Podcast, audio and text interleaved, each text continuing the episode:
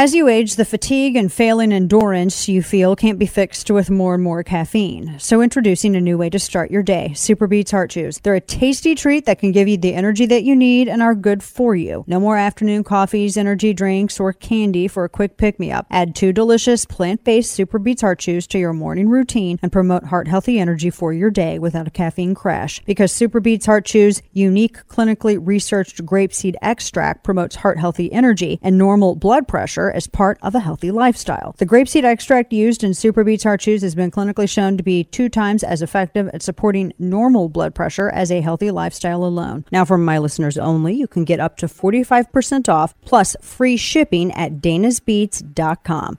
This is their best offer available anywhere. That's danas beets dot com. Get up to forty-five percent off plus free shipping at danas beets dot com. That's danas beets dot com, danas beets dot com. Based on the briefing um, from my law enforcement officials and based on the evidence that we were able to accumulate, uh, he has now been upgraded to a suspect. And we're asking all New Yorkers uh, to assist us in his apprehension. Uh, please do not approach him. Uh, if you see him or if you know about his, you know his right. whereabouts, please notify law enforcement. So that's the mayor, Eric Adams, who's speaking about this. On they don't have this guy. What took place yesterday, that uh, guy who shot up, thankfully there were no fatalities, but he's the guy who uh, shot up the subway there in Brooklyn and let off a smoke bomb. He had a, what is it, a backpack of firecrackers and axe. Jeez. All kind, I mean, all kinds of stuff. He was there to do some damage. And they're looking for this person, this individual. And it's just crazy how they haven't, all the security cameras, and they haven't been able to get him. Yeah. So, wow. We're uh, we're going to dive, because this is a, and this is a, now because it's an F B I issue. Oh, it's like, how is this guy still running around? How is this still running around? Welcome to the show. It's Wednesday. Wednesday, Wednesday. I am Dana Lash, your hostess, your lovable curmudgeon. Uh, welcome to the nationally syndicated radio show. You can watch the simulcast of that, the video, online or on the First T V. It's up there too. We're going to get, there's a lot, there's a lot, I, I just, I have it labeled crime because we've seen, and not just in uh, New York, but everywhere, hammer attacks, people shoving people onto the subway tracks. Crime, did you know crime has spiked over fifty percent in just one year? That's in New York, over fifty percent. It's like, you know, fifty-one something percent, but it's spiked over fifty percent in a year. That's crazy. Absolutely crazy. But this person, they got they got this this guy's name that they've been um, sharing. They said that he's the guy who rented the truck and there's all this kind of stuff. The, here's my big question, though, is apparently, so this guy, this Frank R. James dude, he's a black nationalist. Just be, just be straight up about it. Is, aren't political leanings, isn't that something that always comes into play anytime something like this happens? Are we not going to have this conversation? Like, we're not going to have the conversation when the guy got behind the wheel of an S U V and mowed, he, a, a black nationalist got behind the wheel of an F- S U V and drove through a parade of people? But white supremacy, we're told, is the greatest terrorist threat. That's just what Alejandro Mayorkas was saying when he was talking to Al Sharpton's Grifting Action National Network or whatever it was, when he was talking to them. I mean, really, it's crime is a crime is a crime. That's ultimately how we should be looking at it. But we live in an era where everything is stupid, and I pray that an asteroid obliterates this rock. I'm not kidding. I am totally fine with that. If you were to say, Dana, there's a giant asteroid, sweet, sweet meteor death headed our way, I would be, I'd literally grab like a tiki drink and I'd be just chilling in my yard with my sunglasses on, waiting for the big hit. I am not kidding you. I'm totally fine with it. Everything sucks. And I'm also a cynic. So maybe you're, you know, more of an optimistic person than I am. I am uh, more of a cynic than Diogenes. So this Frank R. James, person of interest, had a smoke bomb. All of these videos. He had tons of videos, tons of rants. He was mad. He was. He said that uh, the majority mentally homeless people were black. He uh, ranted about, he h- hated to gays, apparently. He said that, because uh, he was a machinist, and he said it is the most racist trade in the country. And he said it's a bunch of, I can't even say what he said, a bunch of racist white blanker blankers in that trade. He said that black people and white people shouldn't exist on the same planet. He had all kinds of posts about killing people. He was livid that Ketanji Brown Jackson was married to a white man. So, yeah, he's a big, giant, race-city racist. Well, white supremacy. But I was told it was to white supremacy, though. I can't... I'm looking at my video monitor. He does not appear to be white. Just saying. No. But I was, I, and I bring that up because that's the identity politic that Democrats have been playing this whole time. Yeah. And, but this. Whew. Yeah, he had all kinds of crazy stuff. All kinds of, it was talking about shooting and killing people. But we got people that were being watched on for unlawful parading. Okay. There you go. I just, uh, but they're looking for him. He's on the loose. They had to get uh, Eric Adams additional security because they, uh, he was, he had, he was mad at Eric Adams, and he was ranting about Eric Adams as well. I don't want to play any of this guy's videos, but geez, he had one drunk rant where he was like, white people and black people should have no contact with each other. And every white per- and he's wearing his he's wearing his hat and his shirt. He's like, I, you know, every white person's mad because black people are no longer slaves. This is stuff he says. He like literally verbatim. That's the stuff he's saying in his videos. This crazy. So we have this guy, and then we got the guy who was mowing people down in Wisconsin. But you know, jeez. But the F B I, are they on the? Are they watching for him?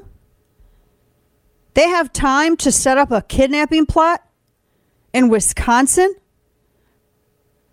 They got time to sit here and go after people for unlawful parading. They talk a hell of a lot about white supremacy, but we've had two mass casualty.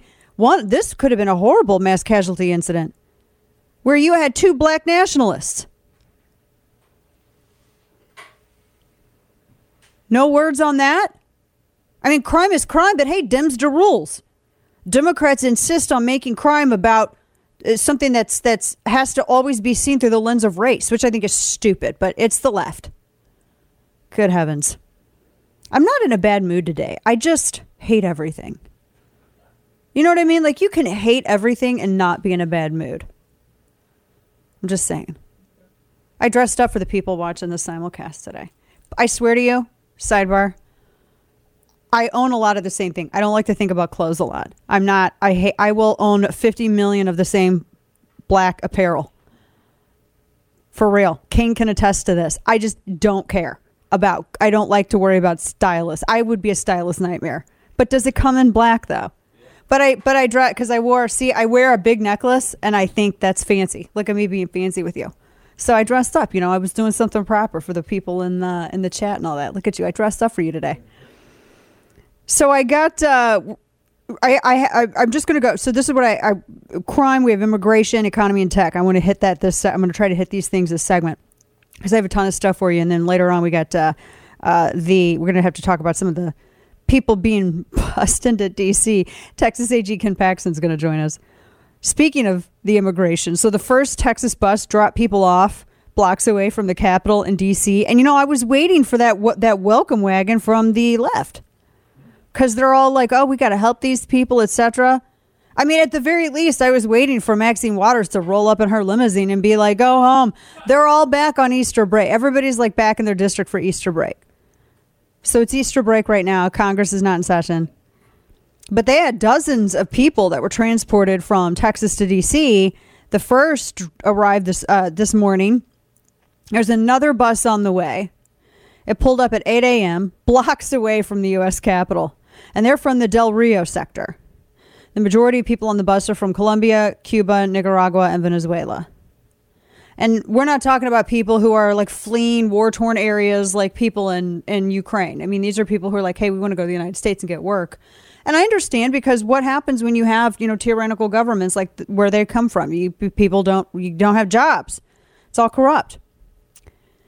I don't see a welcome wagon, though, of the left. I see all this video. I was watching all this video, and I was watching all this. Everyone's like, the White House goes, oh, this is a publicity stunt. The White House called a bunch of people. They called a bunch, King, they called a bunch of people who entered the country illegally a stunt. Where's your humanity, White House? Dems to rules, right? They called them all a stunt. You know, realize, and I get it that people keep going, oh, well, it's voluntary. They can't force people on the bus. And where, where's your welcome wagon? That's irrelevant. Where's your welcome wagon? Where's A O C? Look, the border came to you, girl. Where are you at? And these buses are going to keep going.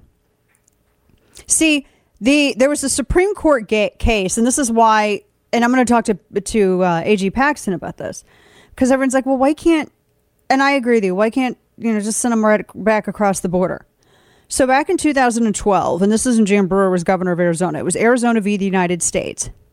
And as per that Supreme Court case, states are barred from making their own immigration policies as it relates to federal immigration. But what if you're a border state and you have the federal government that is, by way of its determination, forcing the state to not only bear the financial burden, but also forcing the state's agents to bear the burden of administering federal policies that the federal government refuses to support, either through physical resource or financial resource.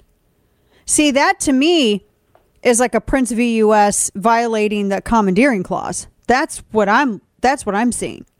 We're going to talk to A G Ken Paxton about this because I'm just, because I know he's got, there's a number of lawsuits going around, and I just want to kind of get the, the skinny on whether or not that's going to be one of the things that, you know, I'm just curious. We got questions.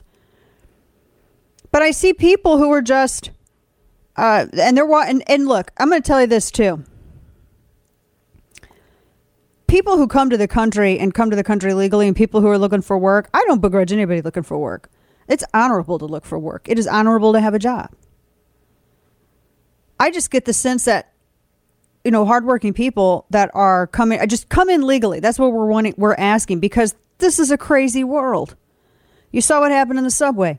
We kind of want to know who's coming in. And we have every damn right to ask that, regardless of what people look like, regardless of where they come from.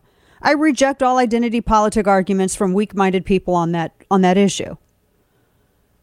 But I will say I'd rather have a million hardworking people come across the border the right way over the span of time as our resources and we can accommodate than a million hipsters. No joke. Hipsters annoy me. We got a lot more to get into. This is uh, what we got on deck. Because now Elon Musk is being sued by Twitter shareholders. They're trying to do everything that they can. They are anticipating, I would imagine they're trying to get a buyer's group together. They're anticipating a hostile takeover. Were I Elon Musk, I would buy Twitter just to shut it down. I really would. I'd shut the whole damn thing down. It's crazy, but I would. It'd be such a waste of money. I don't, I actually, part of me is like, don't, that's so financially irresponsible. Is it though? And if you have like a frillion, caprillion dollars, I mean, he's like worth eleven trillion dollars, I think, approximately. I'm just, you know, I don't know. I go back and forth on it. We have that for you. And uh, producer price index inflation hits a new record of eleven point two percent. Yay. And we'll talk about how Biden's not really his plan to lower gas prices is seriously problematic. Speaking of Biden, he got pooped on by a bird.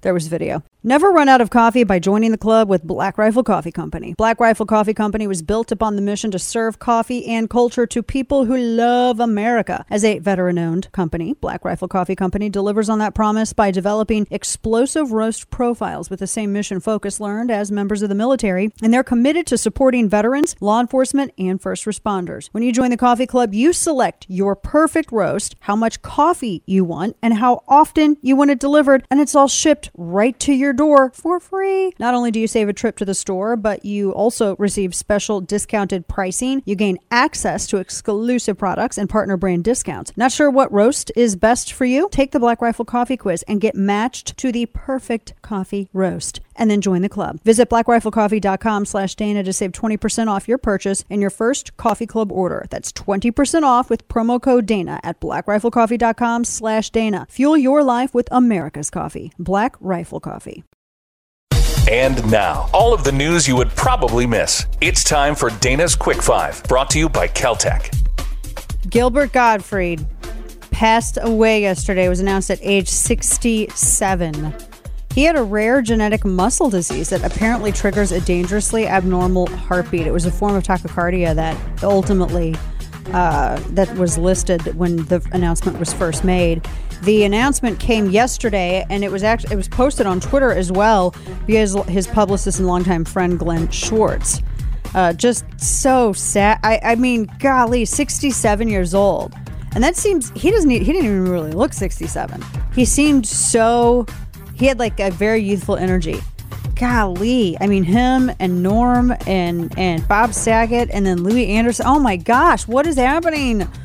I'm depressed. Let's see. I don't know. We'll we'll try to turn that around. So NASA, as I said, spotted a giant S M O D, a sweet meteor of death. Well, it's five hundred trillion ton ice ball headed this way. Now, the good news is that it's a five hundred trillion ton ice ball that's headed this way. The bad news is that it's about two billion miles away, and it's not predicted to get any closer than the planet Saturn. And it's not expected to get near us until twenty thirty-one. So that's a lot of wokery that can happen from now until then. So, I mean, we they actually can't measure how big it is because it's too far away. So Biden got pooped on by a bird yesterday while he was speaking. And I watched that video five thousand times. And I think it's the gift of tw- GIF of twenty twenty-two. I think this is a kind of a nice try headline.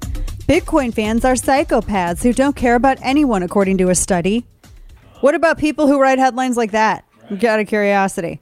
U S is going to send seven hundred fifty million dollars in additional military aid to Ukraine as well. Stick with us. We got a lot more in store, including how in the hell is what I'm going to share with you coming up next, a headline. If there's only one word to remember about Kel-Tec, it's innovation. A privately owned family company, Kel-Tec has been making one-of-a-kind American-made firearms since nineteen ninety-five. Driven by creativity, Kel-Tec doesn't just copy other weapons on the market. They innovate new ones, including the new P fifteen nine millimeter Striker Fire pistol. The P fifteen is Kel-Tec's first Striker Fire handgun and is the lightest and thinnest of its kind. Featuring a totally unique patent-pending extended magazine, the P fifteen pistol's other features include fiber optic front sight and adjustable rear, ambidextrous safety and magazine release, as well as a gator grip texture that increases stability and makes for easy, accurate handling. The P fifteen is fun on the range, but it's definitely great for serious home protection. To find out more about the P fifteen nine millimeter Striker Fire pistol and all other Kel-Tec weapons and products, check out Kel Tec Weapons dot com. That's K E L T E C Weapons dot com. Kel-Tec, creating innovative, quality firearms to help secure your world. Kel Tec Weapons dot com.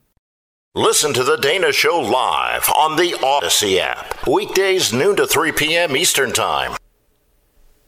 People just want an end point. Do you have one to give them? What I can say is that people deserve to know that their president, that our administration is concerned enough to do something about it. And so that is what we are doing. Hmm. What? Yeah. Yeah. Um, it's like we're doing some things about it and stuff. Welcome. Such as maps. Welcome back to the show. Dana Lash here with you. In the middle of our first hour. That was the uh, V P. What can I say that people deserve to know is their president? They're concerned to do something about it. So that is what we're doing. What are you doing? Something about it. Like what specifically? Something. And about it. See, the about it is the specific. About, about it. Yeah. Mm-hmm. The things about it. Something. I'm not, I mean, yeah, this is literally what she's saying. Oh my gosh. Oh, I would love to see her in a, like an actual serious debate. Oh, all right. So I wanted to share with you this headline. Because this is one of the reasons why I just hate, just, you know how you see something and, and your first reaction is, is just what? That's kind of. This is from M S N B C. I'm just going to read the headline, okay? The far right's obsession with fitness is going digital. That's the headline. Now here's the article. I'm going to read it as it is.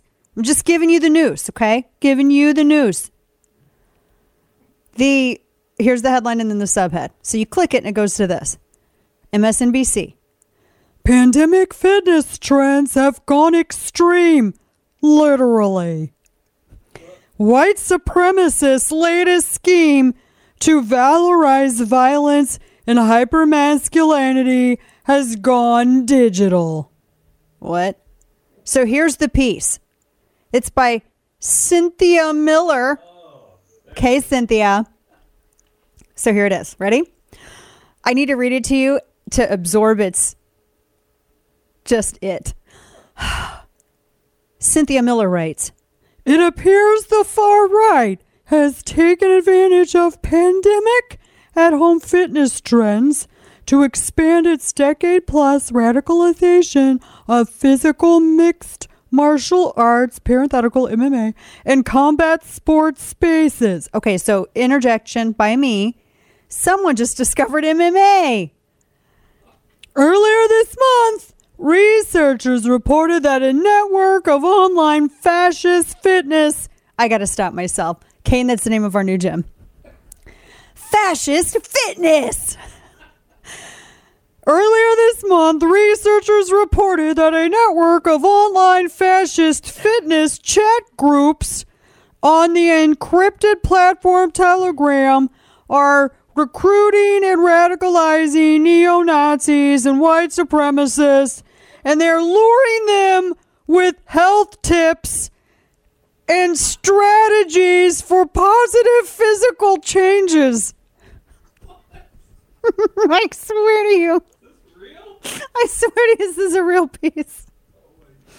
Physical fitness, writes Cynthia, has always been central to the far right. In Mein Comfy Couch, Hitler fixated on boxing and jiu-jitsu.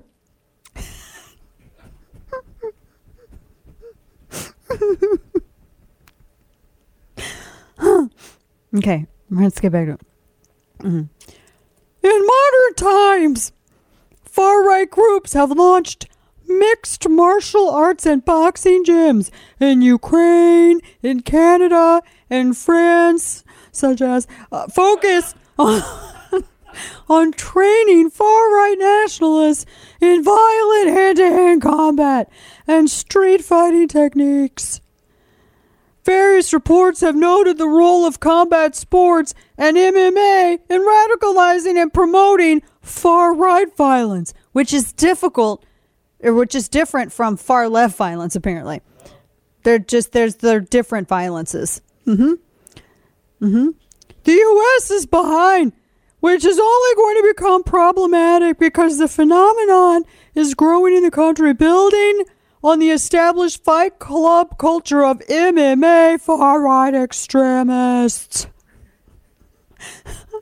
She literally just now discovered M M A. She just and, and was like, oh, I should write a piece on this. The intersection of extremism and fitness leans into shared obsession with the male body, with tra- with training and masculinity and testosterone, strength and competition. Physical fitness training, especially in combat sports, appeal to the far right for many reasons. This is an actual article. I want to give it an award. Oh my gosh. I've never, this is my favorite article of the year. Oh.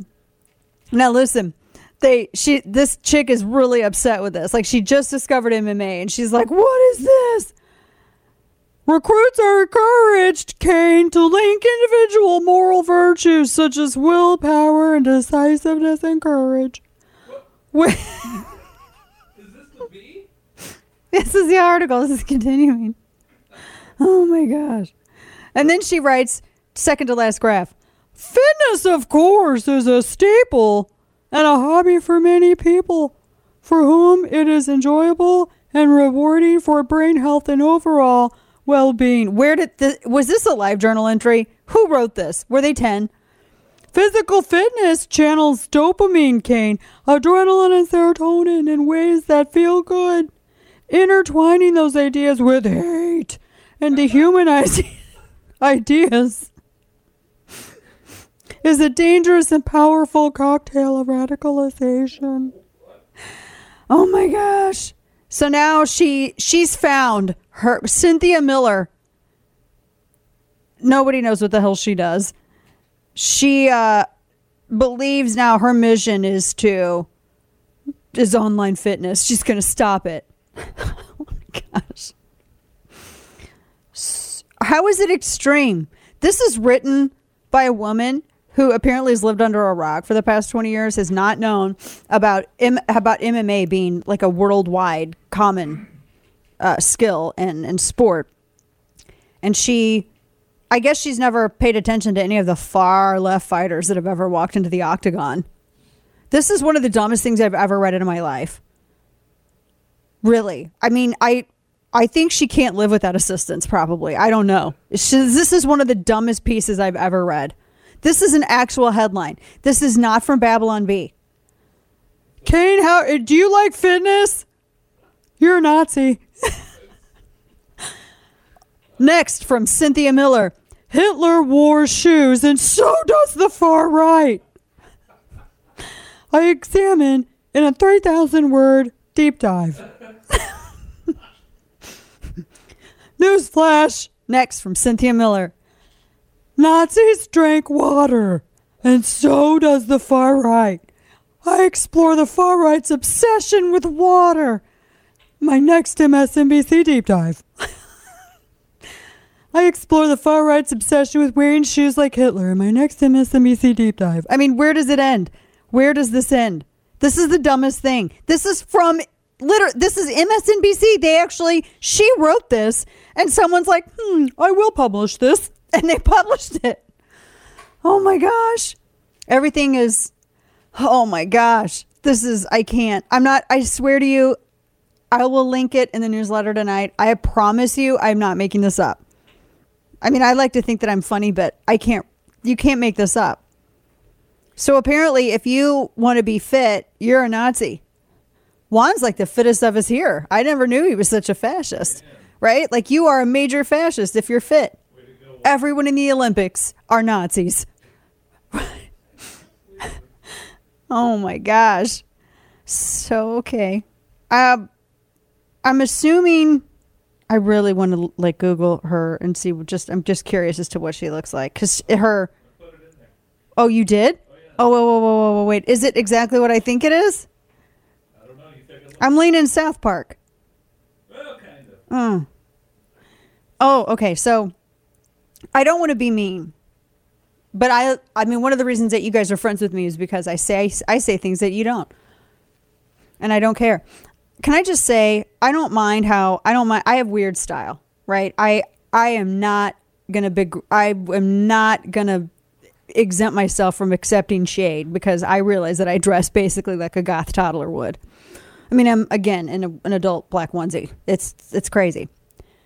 But I do have a problem with wearing a turtleneck and then a cardigan and they're the same color and then wearing a necklace over it. I am not a fan of the necklace with the with the turtleneck. Not a fan of it. It's very Missus Roper to me.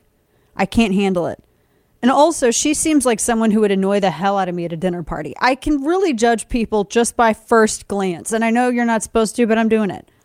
Not judging, but taking an account. Which is not a synonym for judging because I said it's not. It identifies as separate. I don't even want to look at her Twitter. Do I do? Do I? Yeah, I do. I'm going to so make fun of this. I am so going to make fun of this. I just, um, oh, and she's going off on preppers because heaven forbid. Oh my gosh. So there you have it. I can't, you guys, I'm trying. That's an actual article. What what are you, Kane's over there going, what is this? Uh, what? Her, her timeline is riddled with this type of take on virtually every Why? subject. Why? I don't get it. Oh, my gosh. It's like they hired her and they said, hey, why don't you just write hit pieces on things that don't need hit pieces? Why don't you, yeah, act like stuff that's old is new. It's like, she's like the person who finds the meme from ten years ago. Can you believe? Let's look at the toxic masculinity of Charlie biting his brother. I mean, that's what. Oh my! Yeah, it's it's no. Mm-mm. Uh, all right, so I had to share that with you because I could not believe that that was an actual headline. So coming up, a few other things. it's uh, going to get expensive out there. And Twitter's shareholders decided that they want to go after Elon Musk because they're accusing him of failing to disclose Twitter shares in time. And they said that he was able to buy these shares at a lower rate because he didn't reveal that he was what he was doing. We're going to get into that because the lawsuit says he was required to file his stake with with the S E C within ten days after passing that five percent ownership threshold, and he didn't do it until April fourth. And they said that individuals who bought out of the stock missed out on the share price increase. So there's, I think they're just mad. They're mad. They mad. The end of twenty twenty-one saw inflation rise by almost seven percent in just one month. And that means in thirty days, your dollar became ninety-three cents. This year, the stock market has been dangerously volatile. Gold provides a hedge against inflation, which is why you should trust Legacy Precious Metals for investing in gold and silver. Inflation isn't slowing down. It's escalating. Trust Legacy Precious Metals to give you unbiased counsel based on your personal situation. It's time to be proactive and take steps to protect yourself. Legacy Precious Metals will advise you on all of your options, whether that's rolling your existing retirement account into a gold I R A or whether that's holding physical metals directly in your home. Speak to an I R A expert at Legacy Precious Metals. The number's eight six six, five eight zero, two zero eight eight or download their free investor's guide at legacy p m investments dot com. Protect your family's wealth with Legacy Precious Metals. Call eight six six, five eight zero, two zero eight eight or visit legacy p m investments dot com. Of all your favorite talk hosts, one of these is not like the others. The Dana Show. I was reading this story that was it's uh, from Starr County, Texas, and this uh, husband of a woman was he was very upset because the wife uh, had an abortion and didn't tell the husband. And then apparently finds out, and he was very upset with what had happened. And they had filed for divorce the day that uh, it's like all like crazy. The headline is that uh, the husband of a woman arrested for abortion in Texas slammed her decision to terminate their child as it's revealed he filed for divorce on the day of her arrest. And he found out in the news that his son had that she had aborted their child. And his wife was arrested for self-induced abortion. He filed for divorce, and then the prosecutor apologized for charging the woman with murder, a decision that was later rescinded. Uh, said, I never meant to hurt this young lady. The Texas Heartbeat Acts as a subhead prohibits abortion after fetal heartbeat is detected around six weeks into the pregnancy. So she was like, past that. Um, that's to not tell. First off, you know how I feel about that. Secondly, six weeks into it too. Third, you have a husband. You have a partnership. That's not about health. This wasn't a health decision. So I, I'm just, just shocked. Yeah, the guy, the uh, prosecutor, Ramirez, filed charges against Herrera, and then he withdrew them and apologized to her. Just, wow. And this husband who is livid, and he now, I mean, he, this just is crazy. Just crazy. Because I tell you what, if they had split and he didn't want to take care of the child, she'd be dragging him to court for child support. That's a it takes two decision. But how the hell to, to terminate the life of your child, to not have that, to first off, separate that from whether or not you agree with abortion or not. You guys know where I stand on this. But to even not have that discussion with your husband, how is that not a takes two decision? Are you kidding me? See, this is what I'm saying. Cam Newton wasn't wrong. He wasn't wrong. Whoo. It's making me mad. I might need to turn the air conditioning down one, Kane. Is that going to be too, is that going to be too toxic masculine? Am I too toxically masculine for you if I turn that air down? This makes me mad. When I get mad, I get warm. And I'm like, ooh. Ooh, my grandma, my mom would pull her hair up when she'd get mad. Like, oh my gosh, someone's fixing to get their eye double snakes beat. Not that, you know, it happened, but, you know. So this is what I got coming up. You remember this, uh, the college, the Oberlin College, where you had some students who stole at this bakery, Gibson's Bakery in Oberlin, Ohio. And then Uh, and they pled guilty, but then everyone said, oh, the bakery's racist because the people who, who were trying to steal and pled guilty happened to be black. And there was this big race row, and the college, you know, tried basically uh, uh, pulled out of this contract with this bakery. And the bakery ended up winning this huge lawsuit. But now the, the college doesn't want to pay up. thirty-three million dollars defamation award ordered by the court. And the woke squad is still boycotting the bakery. Stay with us. We got that and more coming up. Second hour on the way. As you age, the fatigue and failing endurance you feel can't be fixed with more and more caffeine. So introducing a new way to start your day, Superbeets Heart Chews. They're a tasty treat that can give you the energy that you need and are good for you. No more afternoon coffees, energy drinks, or candy for a quick pick-me-up. Add two delicious plant-based Superbeets Heart Chews to your morning routine and promote heart-healthy energy for your day without a caffeine crash. Because Superbeets Heart Chews' unique clinically researched grapeseed extract promotes heart-healthy energy and normal blood pressure as part of a healthy lifestyle. The grapeseed extract used in Superbeets Heart Chews has been clinically shown to be two times as effective at supporting normal blood pressure as a healthy lifestyle alone. Now, for my listeners only, you can get up to forty-five percent off plus free shipping at danas beets dot com. This is their best offer available anywhere. That's danas beets dot com. Get up to forty-five percent off plus free shipping at danas beets dot com. That's danas beets dot com, danas beets dot com. These trucks that Greg Abbott has blockaded from coming in to the United States are carrying parts that are destined for the factory floor in San Antonio, where we build the Toyota Tundra and Tacoma, to factories in Ohio and Michigan and other parts of this country. It's going to jeopardize jobs throughout this state and throughout the United States of America. For that matter, it's going to increase prices at our grocery stores even higher, and it's worsening a supply chain problem that we already had. And this didn't have to happen. It's the decision of one man and one man alone, Greg Abbott, some kind of political stunt that does nothing to improve the safety or security at our border, because these inspections are for, Lawrence, things like the tire pressure or the way that the engine might be running in that eighteen-wheeler. Hmm, hmm, hmm. What am I? That's, so that's uh, Robert O'Rourke, who is, oh, was he on uh, the M S N B C guy show? The guy who thinks he's Shakespeare? Lord, so no. Yeah, yeah, yeah. Uh, he was on his show talking about, well, Abbott's, you know, it's a political stunt. Beto O'Rourke is a breathing political stunt. Welcome back to the show. Your lovable curmudgeon, Dana Lash, here with you on this Wednesday. Whew. He's he's an entire stunt. Where was uh, Bader there? He's I haven't seen him. He hadn't been back at the border. He he yeah. He's I. Where was the welcoming committee from the left? I'm curious. I haven't seen it. Gosh, can you believe this guy's gonna? He instead of getting a job, he's gonna run for every seat that he possibly can, because he he got high on his own farts. I don't know how else to say it. Like, the left told him, they ran him. He was just a prop to to seed voters.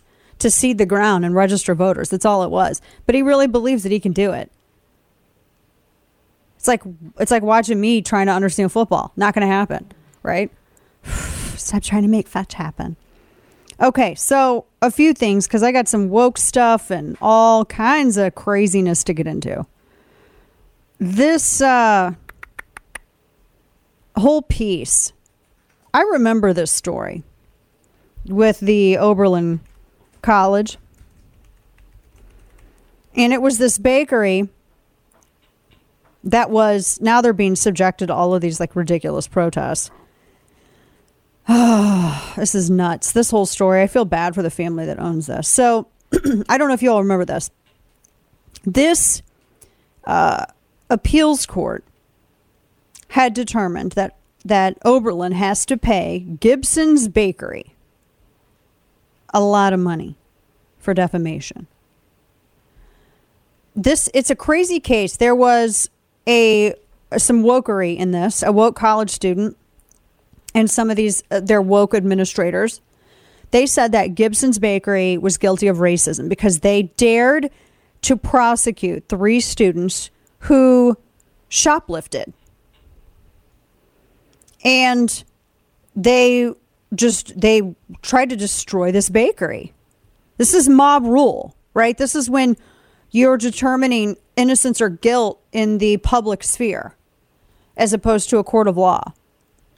And so this uh, it was a Washington Free Beacon piece, and it was a it's a bakery that's in near Oberlin College in Ohio. Students there accused these these the, the people who own the bakery of racial bias because they had prosecuted three shoplifters. And this um, it was a it, and they said that the the students said, you know, we're trying to steal from the bakery. They accused the shop owners of racism. And then there was this very public campaign of destruction against the bakery that was taking place. They protested them. They, you know, they they said that the owners were racist because they were prosecuting the students who had visited their shop. But it was actual. There were three students. And by the way, it was two black students, one white student.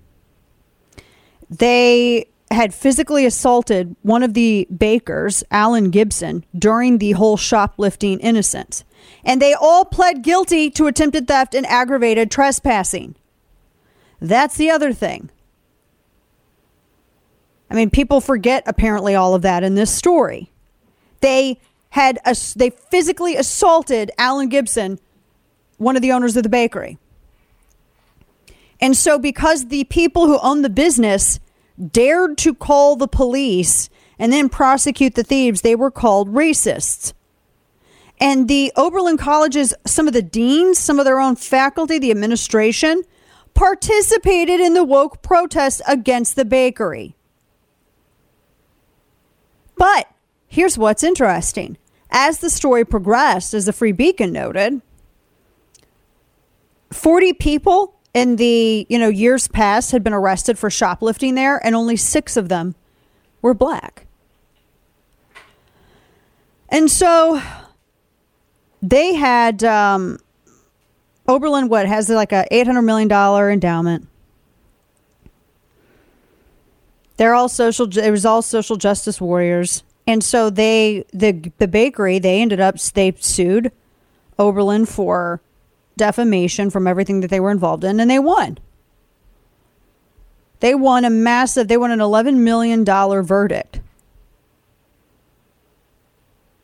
And by the way, the people, the, the students who stole, one of the people had tried to steal two bottles of wine by hiding them under his shirt.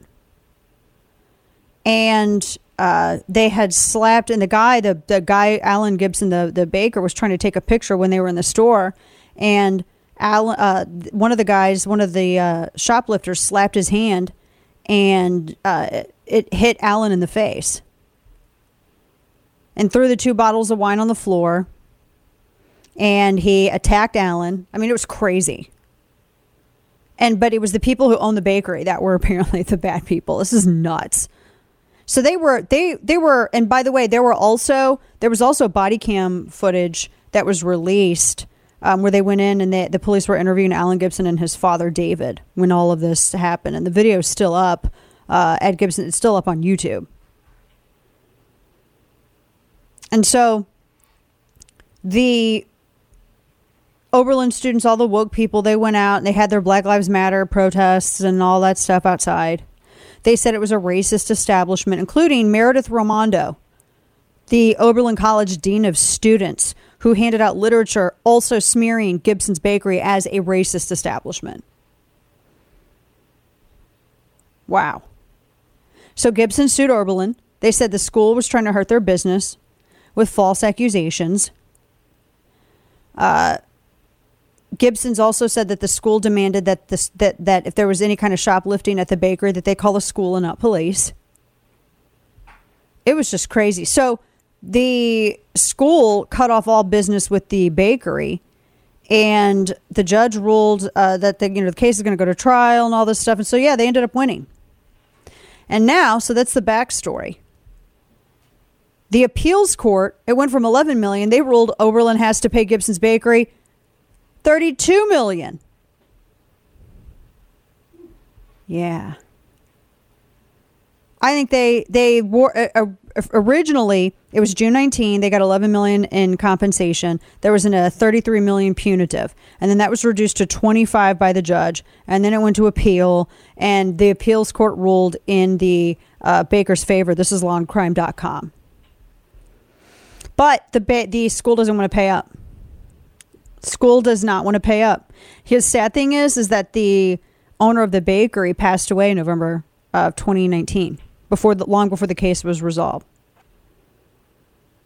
So, yeah, and Oberlin just doesn't want to. They don't. They don't. They don't want to pay up, and now they're continuing to boycott the bakery.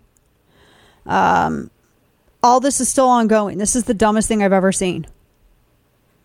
They're still, and the bakery's like facing ruin because they had to slash their staff from twelve people to four people, according to Daily Mail, after the twenty sixteen incident.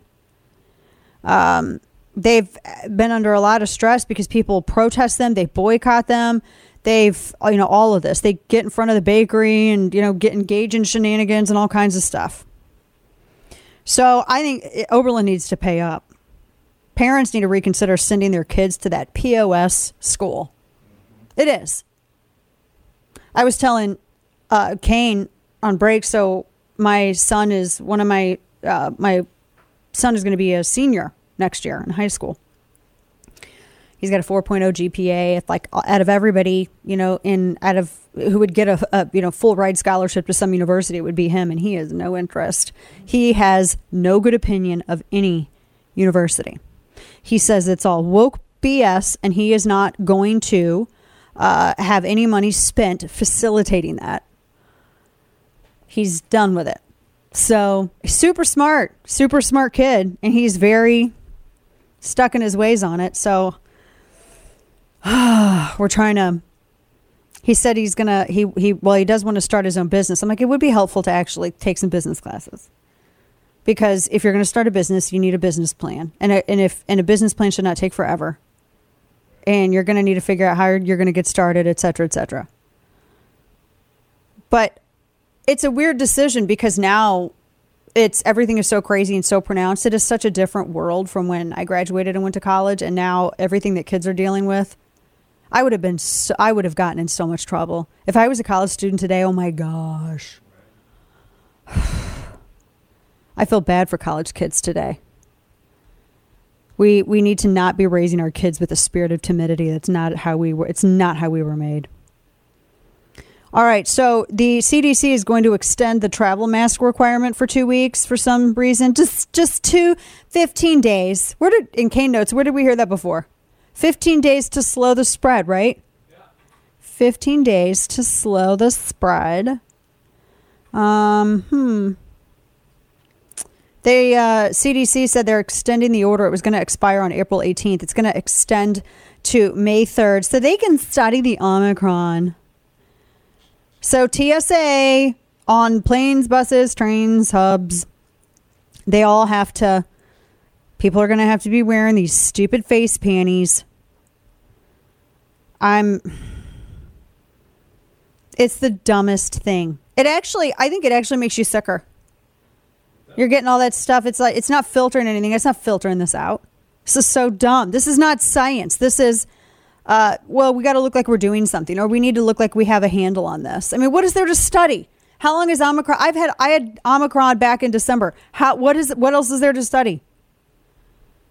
Nothing. It's not doing anything.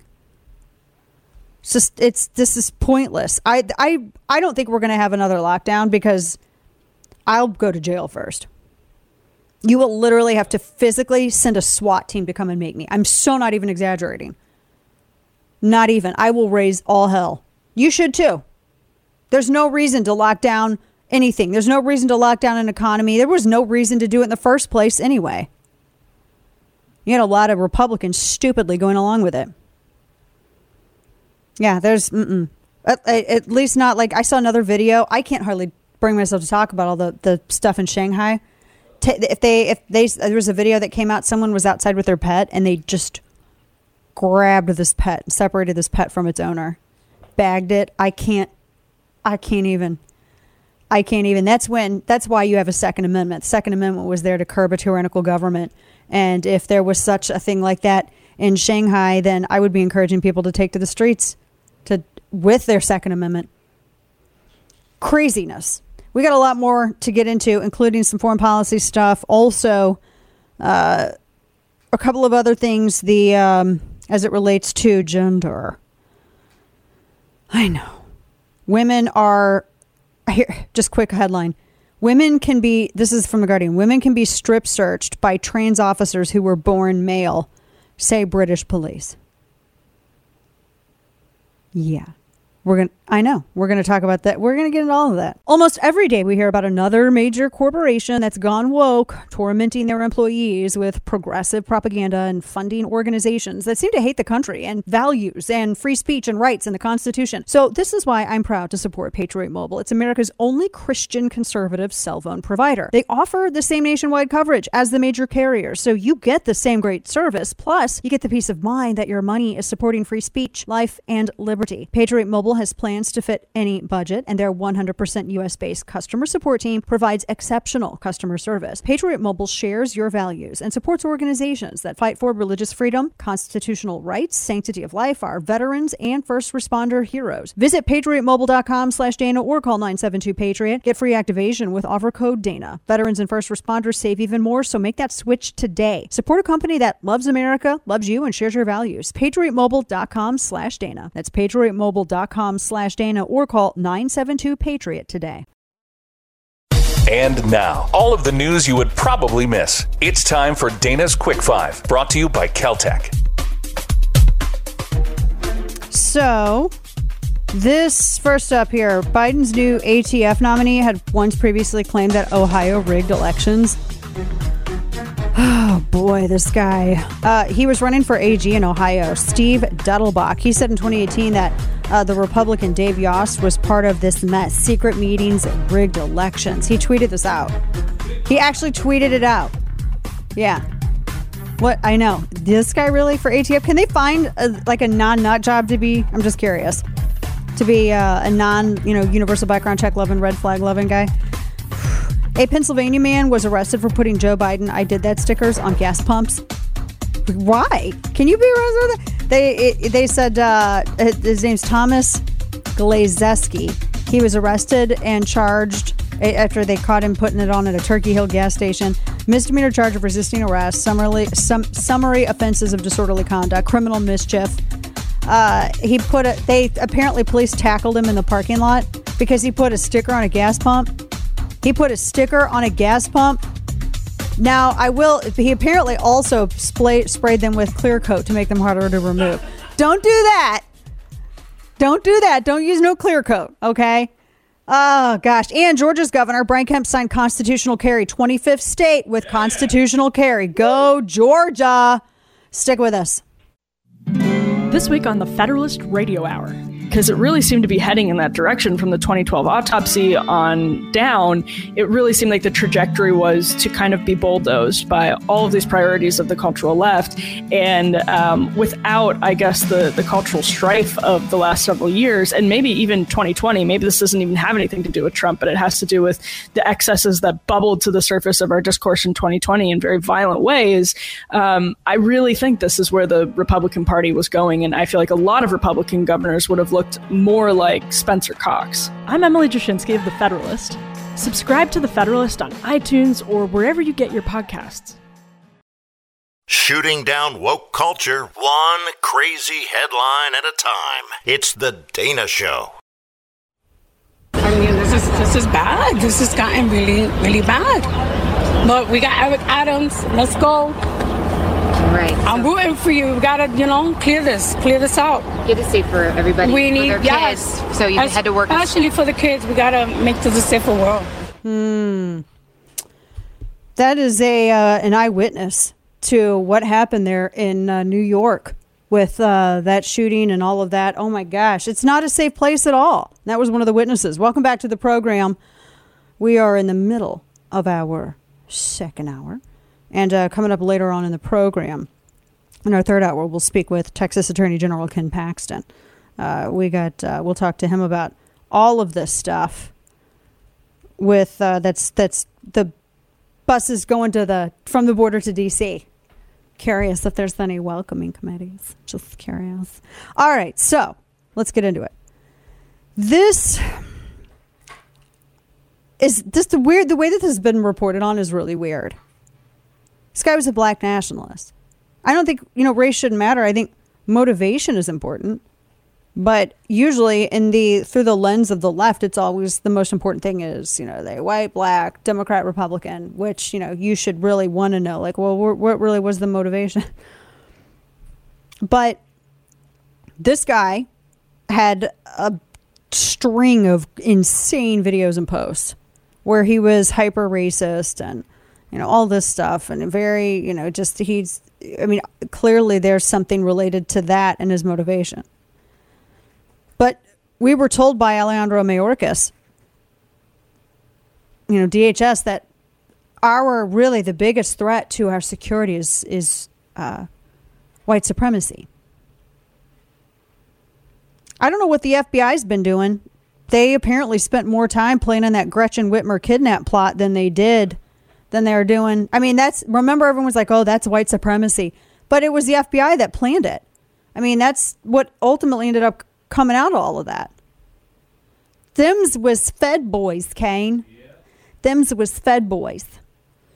Wild. Just wild. I don't really... It seems like there's a lot of these instances where, you know, the F B I's either too busy looking for terrorist parents at school board meetings or setting up, you know, kid, orchestrating kidnap plots. I mean, maybe. Just saying. If the higher-ups were looking at, you know, stuff like, you know, this. Because we had that one guy, Waukesha, ran through that parade. That was horrific. But, you know, that's considered like a one-off, right? Jiminy Christmas. I don't know. I don't trust these intel agencies to be able to do what they need to do. Switching gears, I got to share this story with you. This is so ridiculous. No pun intended. Came... Women can be strip searched by trans officers who were born male, say police. So this is over in Britain, National Police Chiefs Council. And I bring this up because it feels like this is going to be something that could eventually come to the United States at this point. Guidelines that were issued by that British Police Council urged chiefs, they actually, well, it says forced Uh, chief officers to recognize the status of transgender colleagues from the moment they transition. The policy says it may be advisable to replace the officer carrying out the search if the de- detainee objects. But if the refusal, here it is. This is insane. Wait, Kane, wait. I haven't even gotten into this one. Wait, are you ready for this one? Let me drop this one on you. He's got a headache. Do you, you already had aspirin, right? Yep. Okay. Right. Here's the line. But if the refusal is based on discriminatory views, that could be recorded as a non-hate crime incident. So if you're a woman in Britain and you oppose to a man who identified as a woman doing your strip search, then that's a hate that you're going to get. That's a crime. Women don't have any agency anymore. This is what I'm talking about. Protections for women. This is what gets eroded. This guidance was very secretly introduced in December, and it was brought to light by retired Superintendent Kathy Larkman. So if a, if a police officer who is born as a dude but identifies as a broad, they can strip search female suspects. And if that female suspect says she feels uncomfortable, they that's a hate crime. They said non-hate crime. That was a typo. It's a, that's a hate crime. They can be charged. So if you're a woman and you don't want a man strip searching you, because normally it's women who would deal with women and men who would deal with men, then that's a hate crime. Wow. It's like designed to set women up to get screwed. Yeah. Yes, I did choose my words carefully. It's exactly what it is, Kane. The war on women continues. Yeah, there's the war on women. So the this is the, literally the line from the guidelines. It says, once a transgender colleague has transitioned, they will search persons of the same gender as their own lived gender. The hell's lived gender, King? I don't know. It doesn't sound sciencey. Mm. Chief officers are advised to recognize the status, the status of transgender colleagues from the moment they transition, considered to be the point at which they present in the gender with which they identify. Yeah. Mm-hmm. Like, do you trying- have to lose the Frankenbeans, or? These women are just trying to fly on planes and get somewhere. Like, why Why do they have to put up with this? Well, like a, I mean, it'd be female suspect strip search. This is not like just flying on a plane. Oh, I But I would imagine, T S A. Though, if it's this, I would imagine it would be, you know. Yeah, I thought this was T S A. Mm-hmm. No, this is the, a British police council. But I'm saying that this is something that I would not be surprised to see this being pushed here. Yeah, this is this is really odd no matter what the context. Mm-hmm. Kathy Larkman was a police officer for over thirty years. She rose to the rank of superintendent, retired last year. She was very concerned with the declining trust women had in the police. And this followed a whole bunch of scandals, including the abduction, the abduction and murder of Sarah Everard by a serving police officer. Remember that? Huge story. And so women are becoming afraid and nervous about the police. All women, white women, black women, doesn't matter, in Britain.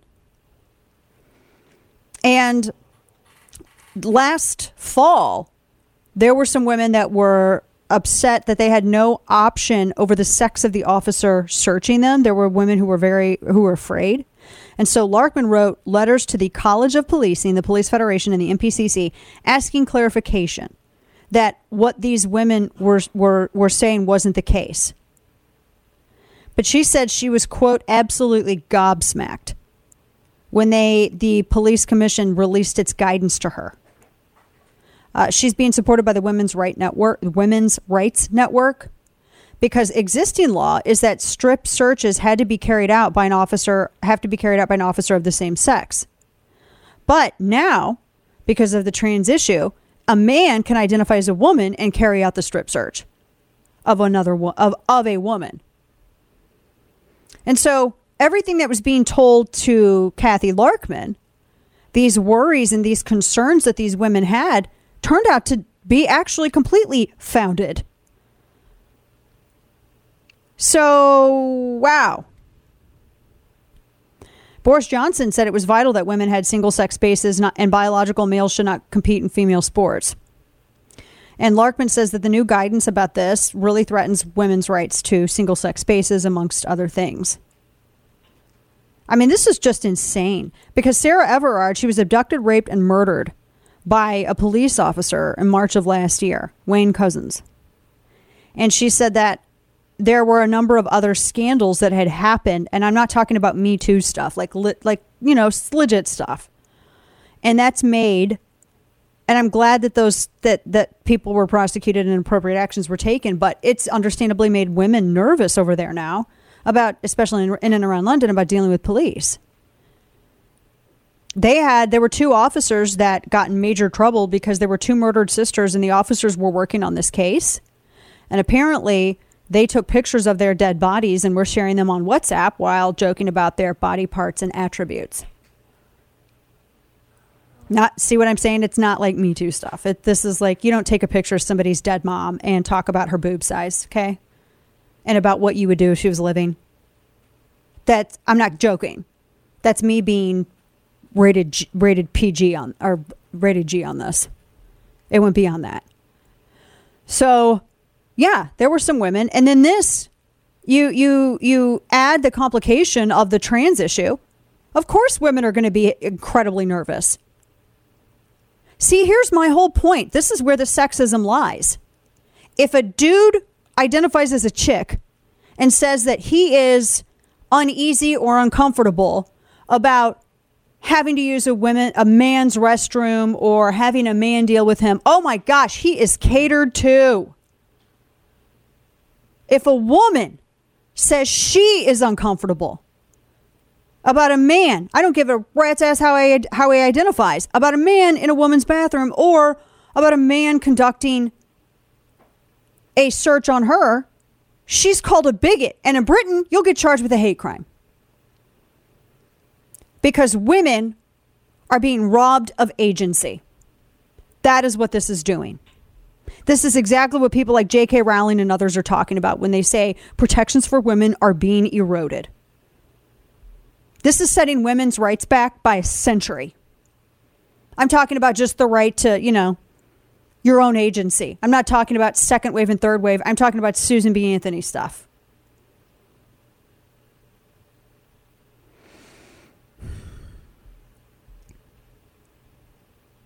By the way, sidebar, I've seen some, and this is an exception, not at all the rule, but I've seen a couple of dudes. I think, uh, I don't really think that they're on the right, because anytime you talk about reducing liberty, that's a progressive position and not a conservative one.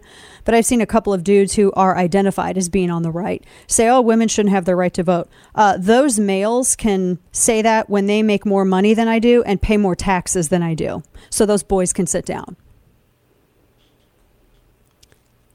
Now back to my point. That's a terrifying thing. Kane, you have a daughter. Not to give all your personal information out. It's true. How would you feel about your daughter if this expands and you have to deal with this at no. like T S A? Hell no. A man who identifies as a woman who wants to search your daughter. You know, the thing goes off and you got to get pulled out and you got to get the pat down. Well, what what I find disturbing is that they don't address the fact, and this is the trans community saying this, that trans women, who are actually men, uh, are still attracted to women.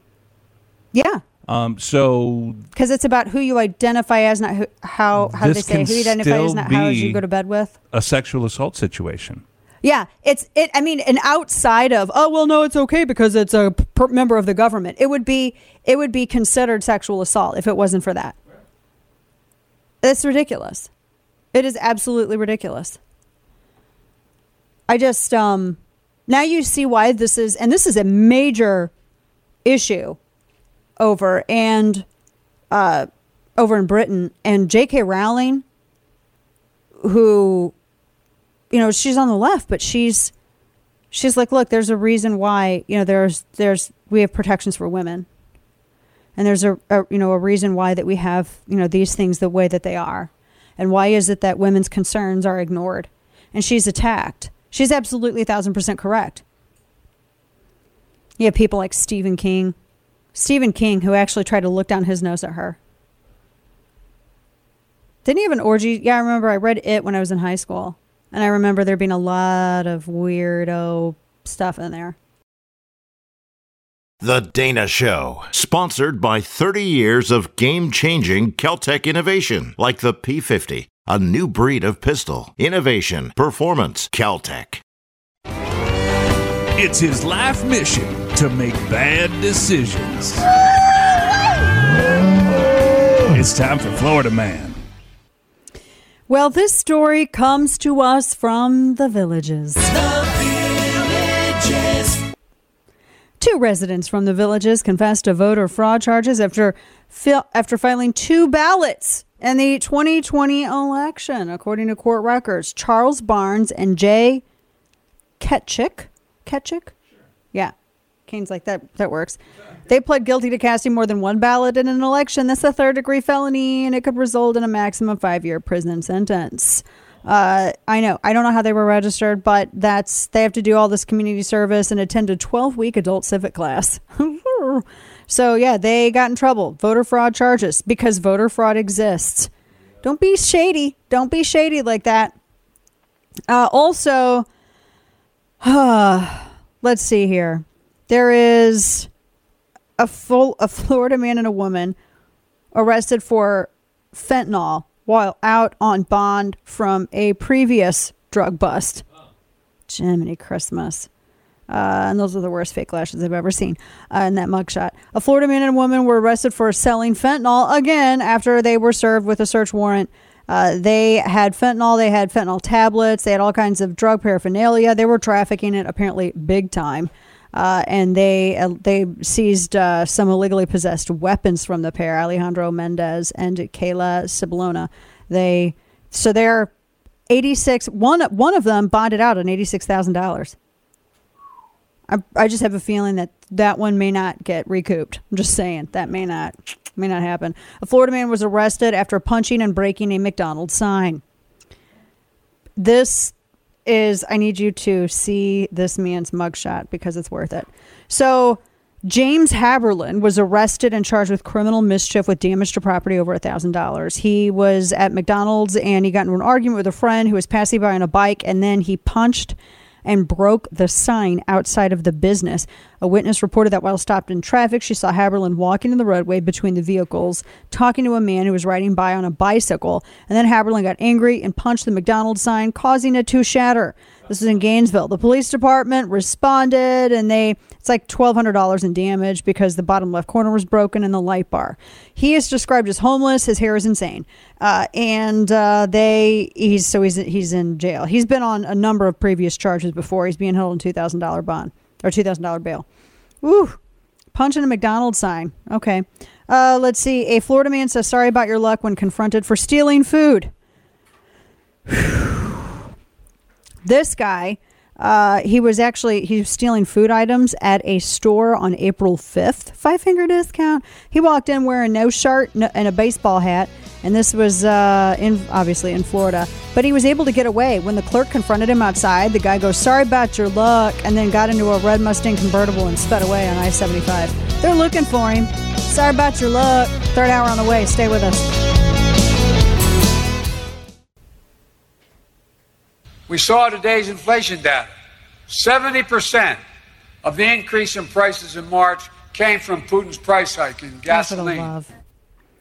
Putin's price hike. It's except it's not. We all know it's not Putin's price hike, and nor does anyone believe it. Welcome back to the program. It's our third hour. I'm Dana Lash. Always good to be with you. And uh, your lovable little curmudgeon. Lovable little curmudgeon. There we go. Uh, all right, so... Uh, a few number of things to get into because the, uh, and I'm going to come back to this economic uh, issue and how it's not Putin's price hike and a whole bunch of other stuff, including energy. Uh, we got A G Ken Paxton on later because buses have been going from the border. The first one arrived this morning in D C, blocks away from the Capitol, and apparently another one is on the way. And so now apparently the, the guy, the suspect in what happened at the subway in New York, the black nationalist who decided to kill a bunch of people, uh, he was arrested. So the story that I'm seeing, let me pull this up. One of the, they said that they were able, uh, they got the guy, and that the thing that helped led to it, uh, because he also apparently had a Metro card purchased with a credit card linked to Uh, this what the suspect did, and it was swiped at a Brooklyn subway station Tuesday night, hours after the attack. And they apparently they think he was riding the subways after, and they they it wasn't clear what his travel direction was, but, he, but apparently he was staying in the subways, riding them back and forth. Apparently, that's at least initially what I mean. There's going to be more information, but that's what's being reported by uh, a couple of people, including uh, that's Logan Hall over at Daily Caller. So, woo boy. And we'll have all of that here coming up. Okay, so no, it's not uh, Putin's price hike. Amazon is now going to charge sellers a five percent fuel and inflation surcharge on fulfillment fees beginning on April twenty-eighth. And prime costs were, yeah, prime costs did go up. Mm-hmm. So this is uh, by inflation. It's not Putin's price hike. And it's been trending like this. I said yesterday, you guys know this. I mean, it's all, everybody knows, you know, the numbers now. I mean, this has been doing this since uh, trending towards a forty-year high since... Since you took office. I think they actually measured it because after it, the very end of January, beginning of February of twenty twenty. Because that's when he started immediately, like, this stops, this stops, putting in his policies. And after everybody got sworn in and they started breaking stuff, then there you go. Just crazy. You knew that was going to happen, though. That's kind of what's happening with Etsy, too. How many of those people on Etsy, because they're all complaining about increased costs. It's like, how many of those people do you think voted for the, the guy who promised, to, who said he was going to do stuff that was going to increase costs? Deal with it. What did you think was going to happen? This is why we were all adamant about this. This is why we were like, please don't do this. Please reconsider. You know, I'd rather have mean tweets right now. Please. Gosh, I would so rather have mean tweets than this. Because it's going to get worse. How bad do you think it's going to get? I, I'm always like very cautious. I don't like to be, I don't like hyperbole, and I don't like drama, and I don't, I don't like any of that stuff. But, you know, I'm just wondering. I'm looking at my garden like, what else should I plant? Wonder if I can get some cows, maybe mini cows, have some sliders. I don't know, just something, just have my own stuff. I don't know. Goodness. But it's bad. It's going to get, uh, I mean, it's just the way it is. prices. We were talking about the increase yesterday of every single thing. Now we're the de- the delivery. This is, I mean, it's total Biden inflation. And the left is like, no, it's Putin. It's complete Putin. It's not, though. Really isn't. It's his own monetary policy. And he's not walking any of the... I mean, he's actually succeeding in making... I can't even believe I'm saying this. Jimmy Carter looks sane. Wow, right? And that guy opened the lid on the Shah. Whoa. So as it relates to some culture... And then I'm going to get into energy. Let me pull this up. Look at my... I'm kind of coming out of a couple of different places. First up... Uh, This Variety piece, I was reading this yesterday. So Hollywood, you saw this at the, what was it, the Oscars, and it was at the Grammys and everything else. They're like, no, we say gay, Florida. We say gay. Except, you know, if we're releasing this movie in China. Variety reported that references to the to a gay relationship were edited out of the Fantastic Beasts movie, The Secrets of Dumbledore by Warner Brothers, for the film's release in China. But I thought they said gay, right? I'm just, it didn't Hollywood, I thought they did, so they don't? When does Hollywood say gay? Are they going to go and protest China? They removed two lines from the film that alluded to a relationship between Dumbledore and Grindelwald. So... It, they said that Warner Brothers agreed to China's request to remove the lines, quote, because I was in love with you, and, quote, the summer uh, Gellert and I fell in love, end quote, from The Secrets of Dumbledore. The rest of the film remained intact.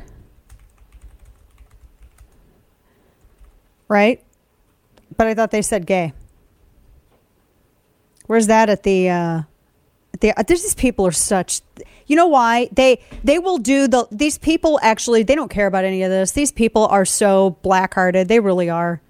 They they they pretend that, oh, they care about everyone and you're erasing gay people and all of that stuff, when nothing like that at all happened in, with the Florida bill. But when it actually happens with China, they are too obsessed with making money. They're too busy selling out. They'll sell out for gay. That's what they'll, they'll sell gay out. They won't say gay. They'll sell it out. Bunch of hypocrites. Are they, do you think that they're going to protest with China? You know, the only person that actually stood up to China that I've like, from what I've read in recent time, was Quentin Tarantino, because they wanted him to edit uh, Once Upon a Time in Hollywood, because they didn't like how Jackie or not Jackie Chan.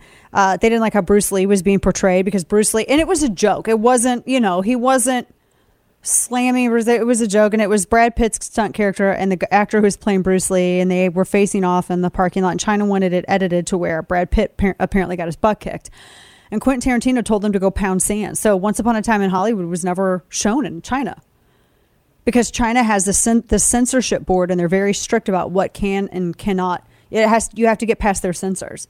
It has to be, you can't talk about China in a negative way, you can't portray China or any kind of Uh, Chinese citizen or Chinese uh, iconography or anything like that. You can't, in order to secure a release in China and have access to how many movie theaters do they got over there? eighty something thousand. In order to do that, you have to get past their censors. So Warner Brothers is completely fine with ed- like actually erasing gays from the film. And it's not just Warner Brothers, it's all of them. All of them do it. If they want that release in China, they will all do it. It's such a joke. But they'd rather have that money. These people are a joke. All those people that stood up there at the Oscars, Wanda Sykes and Amy, what's her face? Schumer. Thank you. I never really found her funny. I really didn't. Sidebar. I just, did you? I never found her funny. Like, she tried to be self-deprecating in a way that just was not clever. It wasn't like Phyllis Diller or Joan Rivers. It was just, or right. or she was, she's no Gilda Radner. It's just not funny. It was more shock value in the no. beginning. I can't stand. Well, how many female comedians are going to be like, I lost weight and that's going to be my whole shtick now? Stop it. Done with it. So, a let's see, a couple of the things. Uh, trans first grade teacher claims that doctors can guess a newborn's gender. That's a, uh, yeah. It's Brook Charter Schools in Massachusetts via town hall. They said that a first grade teacher at Brook Charter Schools in Massachusetts alleged in a Zoom call with students in kindergarten through second grade that a doctor may guess whether a newborn baby is a boy or girl, and that the doctor can make a correct assumption if the baby turns out to be cisgender. I forgot what that means. I'm not going to actually. Regular, like yeah.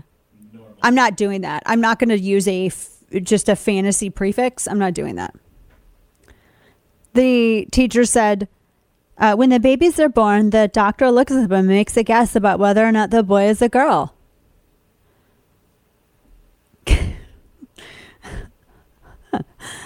I, uh, it's a race to the bottom, man. It really is. It is. It really is at this point. I can't. I, uh, I, I can't even make this stuff up anymore. I can't even make it up.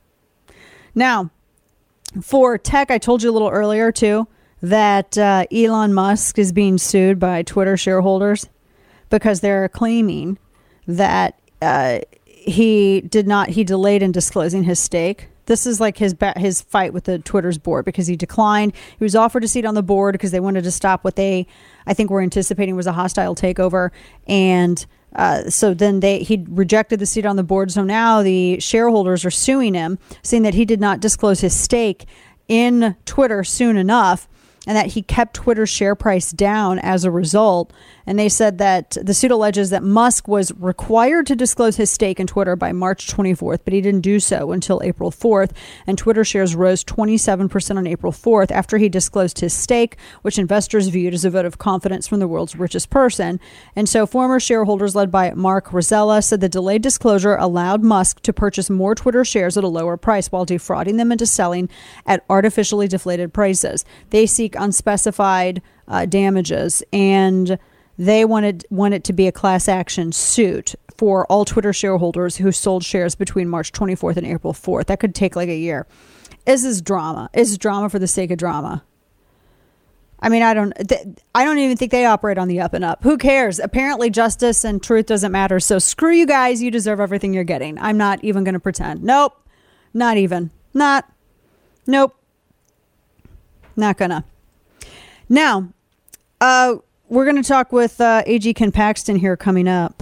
And I re- I had this as a headline yesterday. I put this up on Instagram, too. A green energy company, New Hampshire Journal, has been has was found responsible for killing one hundred fifty eagles, including bald eagles and golden eagles, highlighting the unintended consequences of relying on sky blenders to generate electricity. They're not windmills. They're sky They're sky blenders. And it, I, I posted a photo of an eagle that was like dead by a by a sky blender. If that eagle was covered in oil, that photo would actually correctly be everywhere. And so E S I Energy was sentenced uh, just last week in Cheyenne, Wyoming for violations of the Migratory Bird Treaty Act. E S I is a subsidiary of Next Era Energy, Incorporated, and they own a bunch of other companies. They said that they didn't even... They, uh, here's how they here's the ironic thing about it, and the Journal reports this. They said the company's crime was not killing the endangered birds, but doing so without having the proper permits. Yeah, let that let that one simmer. It's a sky blender. It's going to chop your birds up. And now, all of the news you would probably miss. It's time for Dana's Quick Five, brought to you by Kel-Tec. So Krispy Kreme is apparently going to offer uh, customers a dozen glazed donuts for the price of a gallon of gas. Mm, look at that. North Carolina-based donut chain, in a press release that came out t- that came out yesterday, said that for a limited time, they're going to lower the price of a dozen glazed donuts from the regular price of eight dollars down to the national average price of a gallon of gas. There's going to... Kane's like, it's eight dollars for... I don't buy Krispy Kreme donuts, so I don't know how much they are. Is it... I don't know. Like, what's the average donut price? Is that a lot or no? at fifty cents a donut, you're at six bucks right there. I mean, that makes more sense to me. Yeah, that's like crazy. I don't, uh, that, yeah, what? Yeah. Oh, okay. So that seems, it seems like, did they inflate their regular average everyday price to come down to their? They're not doing anybody any favors. I, well, I'm just curious as to how many people who are going to be like, I don't need gas, I'm going to eat donuts. I'm just wondering, you know. A California startup sends tiny robots on a voyage into your brain. I don't I don't trust this. I, I don't trust it. They are sending miniature robots deep inside the human skull to treat brain disorders. That's what they're wanting to do. It's a California startup called Bionaut Labs. Wasn't there, what was the, the lady who shrank and would go inside the human body and she always dressed like insane? She had insane outfits. She served up crazy looks. Who was, I can't remember her name. It's the Microbot. Co-founder and C E O, his name is Michael Spiegelmacher. That's really, it's a name. If you're going to have a name, you better go hard, man. Uh, they said that they're going to, they can carefully, they're planning to carefully guide these microbots through the brain using magnets. This almost sounds like a meme, but it's not. No, for real. Uh, they said that one of their most famous examples is a book by uh, Isaac Asimov called Fantastic Voyage and blah, blah, blah, miniature spaceship to treat a blood clot. That's something that they want to do. Look, science can advance. I really wanted to share with you the woman who was accused of uncontrollably defecating and endangering cyclists, but that'll wait for tomorrow. We have Ken Paxton next. Want a behind-the-scenes look at The Dana Show? Subscribe to Dana's Chapter and Verse newsletter for a deeper dive in all things Dana at Dana Lash dot com. You know, first of all, there's there's going to be a complete loss of operational control at the border once Title forty-two is lifted. Uh, I also learned that these agents, these sheriffs, and everyone at the border has never seen the border as chaotic and as bad as it is right now.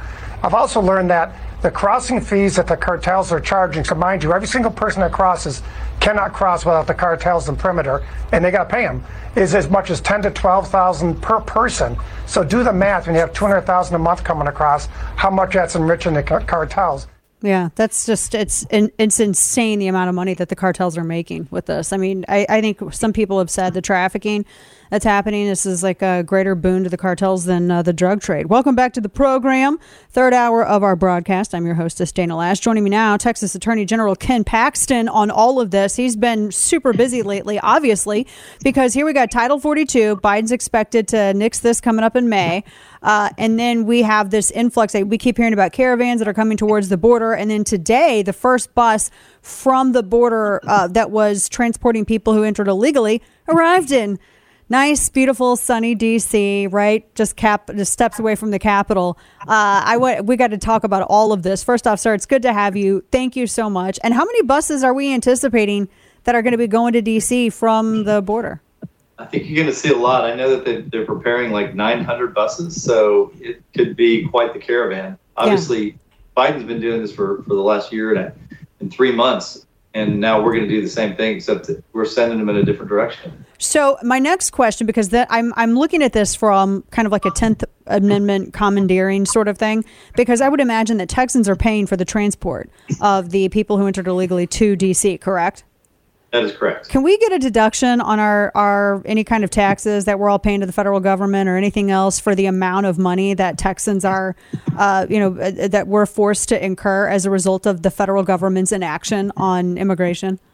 Well, and that's not the only cost. The border wall that we're building, the uh, increased security with our state police and others that we're paying for, it's billions.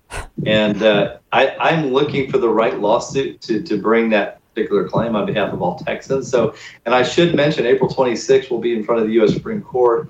We've won all the way up, but the Remain in Mexico mm-hmm.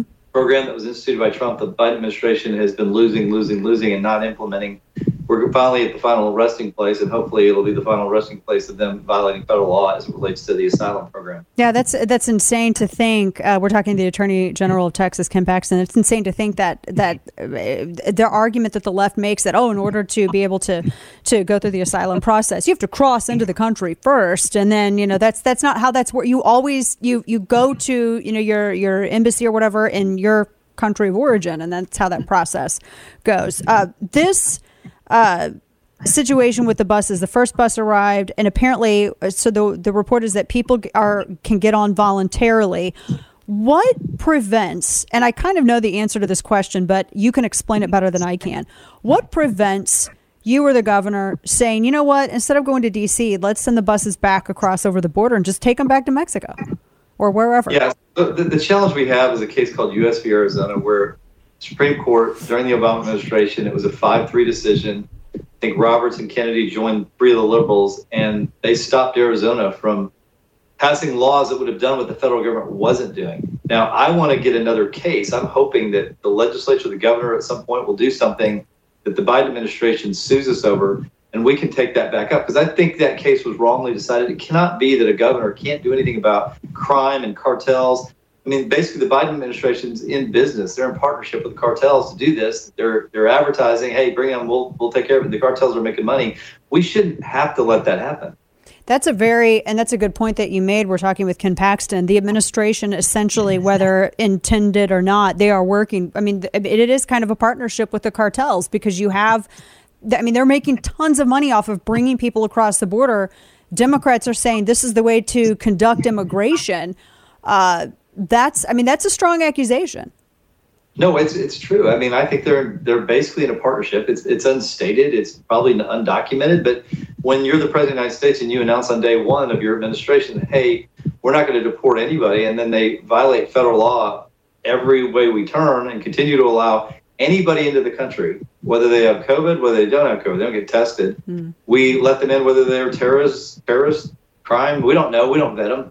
You're, the cartels know the deal, right? I mean, the Biden administration has made it very clear. So in my, that's a tacit agreement between parties. The Biden administration is in partnership with the cartels, and they're benefiting from it. Both sides are getting what they want. Now, what gets me talking with, with Texas Attorney General Ken Paxton, what really gets me about this is that this is, and, and you, you mentioned Arizona versus U S, which was exactly what I knew you would be able to explain it better than I could. And that's when, uh, correct me if I'm wrong on this, that's when, that was Jan Brewer's big fight when they were trying to stop, when they were trying to stop this illegal entry across their border. Uh, they were shut down by Obama Biden.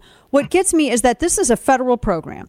Essentially, I mean, this is federal. These are federal regulations, and the federal government is demanding that states and border states are paying this this astronomical cost of this. I mean, border states are bearing the, the biggest part of the burden. And they're telling these states, you have to deal with our inaction. You have to pay for it. You have to staff it. How does that not violate or conflict with, like, Prince v. U S, uh, Prince versus United States, which was about a tenth Amendment right? The federal government cannot demand that states pay for and then administer federal programs that the federal government is demanding that they do. Because, I mean, couldn't you argue that that's essentially what's happening here? Oh, absolutely. I, I think it is. It's, it's, and uh, by the way, I, I think we're all border states now. Obviously, yeah, that's a good point. Suffered greatly, but because of transportation of drugs and transportation of people, and the Biden administration basically taking the handoff from the cartels and then flying them around in the middle of the night. I mean, every state is a border state that, that the Biden administration says is a border state. So we're all incurring costs. And I cannot imagine that the Supreme Court, with its current makeup, would sit there. We know that three of those judges were there at the time, at least two of them were there at the time, that made the right decision. I can't imagine, having seen the cost and the loss of lives, whether it's through, you know, d- drug overdoses or COVID, or whether it's through just crime, that, that they would say, oh, yeah, if the Biden or the uh, yeah, if they, if they want to sit there and allow this to happen, despite federal law in opposition to that, they can do it. And states, you can't do anything about it. They can pass laws, abdicate that responsibility, and then you're stuck taking all the negative of it. Yeah, that doesn't it, it doesn't make any sense to me. I know uh, you've talked to you've talked about this before, Attorney General Ken Paxton. The cost that's associated with this, because when you consider whether it's medical, you know, emergency room visits, when you consider all of the costs that go into this, how much are Texas taxpayers actually on the hook for when it concerns illegal entry? I, I think the number, we have direct costs, right? We're we're spending money on the border, billions, and on the wall, billions. And then we also have the cost, as you said, of, of healthcare, of law enforcement, of education, because we're required, according to another U S Supreme Court case from the eighties, to educate people to come here illegally. So there's no, I mean, of course people are going to come here. There's no disincentive. Everything is, we'll take care of you. We'll pay for everything. Just get here. And the cartels, you know, they're, they're, they're, they've made this a massive business of human trafficking, which we always thought was a bad thing. Now the Biden administration is not only saying it's not a bad thing. They're they're and you know they're empowering them. Mm. And it's amazing that I, I mean, well, not really so much with this administration, uh, but there's nothing done with this administration or any South American leadership. I mean, I get that there's a, a lot of corruption that's taking place in a lot of these governments from these respective countries that people are, are coming from. But the fact that there isn't any kind of effort at all whatsoever from D C to maybe perhaps ease this burden or work with, and, you know, it seems like they could work with Mexican leadership. It seems like that might be the best bet, and, and find out some kind of way to reduce the influx and the burden at the border. Because I know you've seen this before, Border Patrol agents, the amount of land that they have to cover. And I, nobody wants to take that job. It's under people. They're accused of horrible things, even though they're predominantly Hispanic. They're, they're called racist or white adjacent or everything else, that they're whipping people with horse reins. I mean, I, I feel so badly for people who live and for people who work at the border. What can be done? I mean, if the federal government's not going to do anything, what power does Texas have? So we're limited, and I think we have to keep following these lawsuits. We're we're working our way up, but we're getting our first one to the U S Supreme Court. I think that's going to matter. He has to re-implement this, this asylum program where you can't just come in and claim asylum and disappear. That's going to be effective in reducing some of the numbers. But you're right. I mean, working with Mexico, we may have to do it ourselves. That was effective under the Trump administration. And all of these things that were in place, because we know it was effective, because the numbers from the Obama administration went way down under Trump. And then when uh, Biden took them all away, the numbers went up three hundred percent. So we know those things work, and they know that these things work. And so that's that's mm. the reality. I was uh, I, I was happy to see people like Henry Cuellar and some of these other Democrats out there who are at the border really, you know, cross that bridge and work with Republicans, because they could see the damage that was being done. And they were also having a lot of faith lost in them by the people they were representing. But I think Cuellar's gone quiet for a while. And I don't know if that's because, I, you know, I know he's up for reelection. I think he's in a tough battle against some squad backed opponent. Um, wh- are there any Democrats that, that are, you're looking to forge partnerships with to maybe uh, or maybe that you have partnerships with at this point? Well, I think they're scared. Uh, I think part of the reason they're scared is what happened to Cuellar. Suddenly, the F B I was investigating him as soon as he started speaking out about this. Suddenly, he was. He was Maybe that's why they missed this guy up in New York, because they were too busy doing all this other stuff. That's the reality. I mean, I think if you speak out, they come after you. And, and I think the message has been sent to Cuellar: you, you better shut up, wow. or we're going to put. That's how. That's how things work today. That's unbelievable. That's unbelievable. I mean, it's like it's it's worse now. Is it worse now under this administration than it was under Obama Biden? Because it was really bad under Obama Biden. And I, I, I mean, give us some perspective. I, it was pretty. Obama set this up. I mean, he set the ten, tenor of this whole thing of, of presidents don't have to follow the law. We don't have to follow the Constitution. Moving more towards a, you know, an oligarchy or a dictatorship away from republic, uh, constitutional republic. Biden has sped that up, but I think largely because Biden didn't know what's going on, but his people do, and they're willing to sacrifice his approval ratings because he doesn't know what his approval ratings are, and they're willing to sacrifice those approval ratings because he, he's the guy, right? Mm-hmm. They're going to just let him take the hit for all of this. Yeah. I'm wondering, last question for you. Uh, we're talking with uh, a t- Texas Attorney General Ken Paxton. I'm curious if Democrats would be more receptive perhaps to controlling illegal entry at the border if, you know, since Texas's hands are tied pending litigation, you know, if Republicans started going down there like they were going to gas stations and registering people to vote at gas stations. I mean, hey, if that's how we're going to do it, why not send teams of Republicans down to the border, down to Del Rio, down to R G V, and just start registering people to vote Republican, of course? Well, you know what, the the one we are at a disadvantage, as you say, because we are limited by the truth, the law, and decency. And at other uh, at times, it doesn't seem like the other side is limited by any one of those three. And the reason we're limited, we really actually care about doing it the right way. And the Constitution, if we ignore it like they do, means if we don't, no one believes in the Constitution. We're not a free country. So we are. They have more tools at their discretion because they're willing to do things we won't do because they're wrong. I will have to say I'm totally willing to go and register people to, to vote Republican. I mean, oh, I, you're, I, you're you're you're being the better angel here. I'm not. I'm telling you what I'm willing to do. I'll play dirty. It's all right. I will not break right. any law. I just realized I'm talking to the top cop in the Republic. No, no, totally no. Lawful behavior, sir. No, I have to swear to uphold the Constitution. It's one of my jobs. We yeah, and as I say this facetiously, but yes, we, and that's what makes us different, because we, I mean, a republic is only as strong as the as the observance of the law of the land, and so that's what makes us different. Texas Attorney General Ken Paxton, sir, it's a pleasure to have you. Thank you so much for giving us some of your time today. Absolutely, thanks a lot. Have a great day. You too. Take care. Listen to The Dana Show live on the Odyssey app. Weekdays noon to three p.m. Eastern Time. I love this song. Dana Lash dot com. Make sure you go sign up for my newsletter, Chapter and Verse. All kinds of good stuff in that daily. And we're making some changes, getting some final things put in place. So there's going to be more things coming at you in that. I just realized as I was talking about it, I was telling Kane this, talking to A G Paxton. I'm like, pretty sure I'm advocating for like breaking law here. So faci- facetiously, because I could hear the glorified um, lotion bringers of George Soros over at Media Matters. I could just hear the headline being crafted. Lotion bringer, it's a real job, man. Work is work. Work is work, Kane. They're doing their best. Put the lotion in the basket. Work is work. Just say, ooh, question. Could that movie be made today? Because, you know, ooh.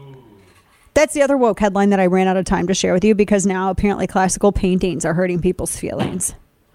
So how in the world could they have made Silence of the Lambs? Silence of the Lambs. It puts the lotion in the basket. Look at me. I'm wearing lady skin.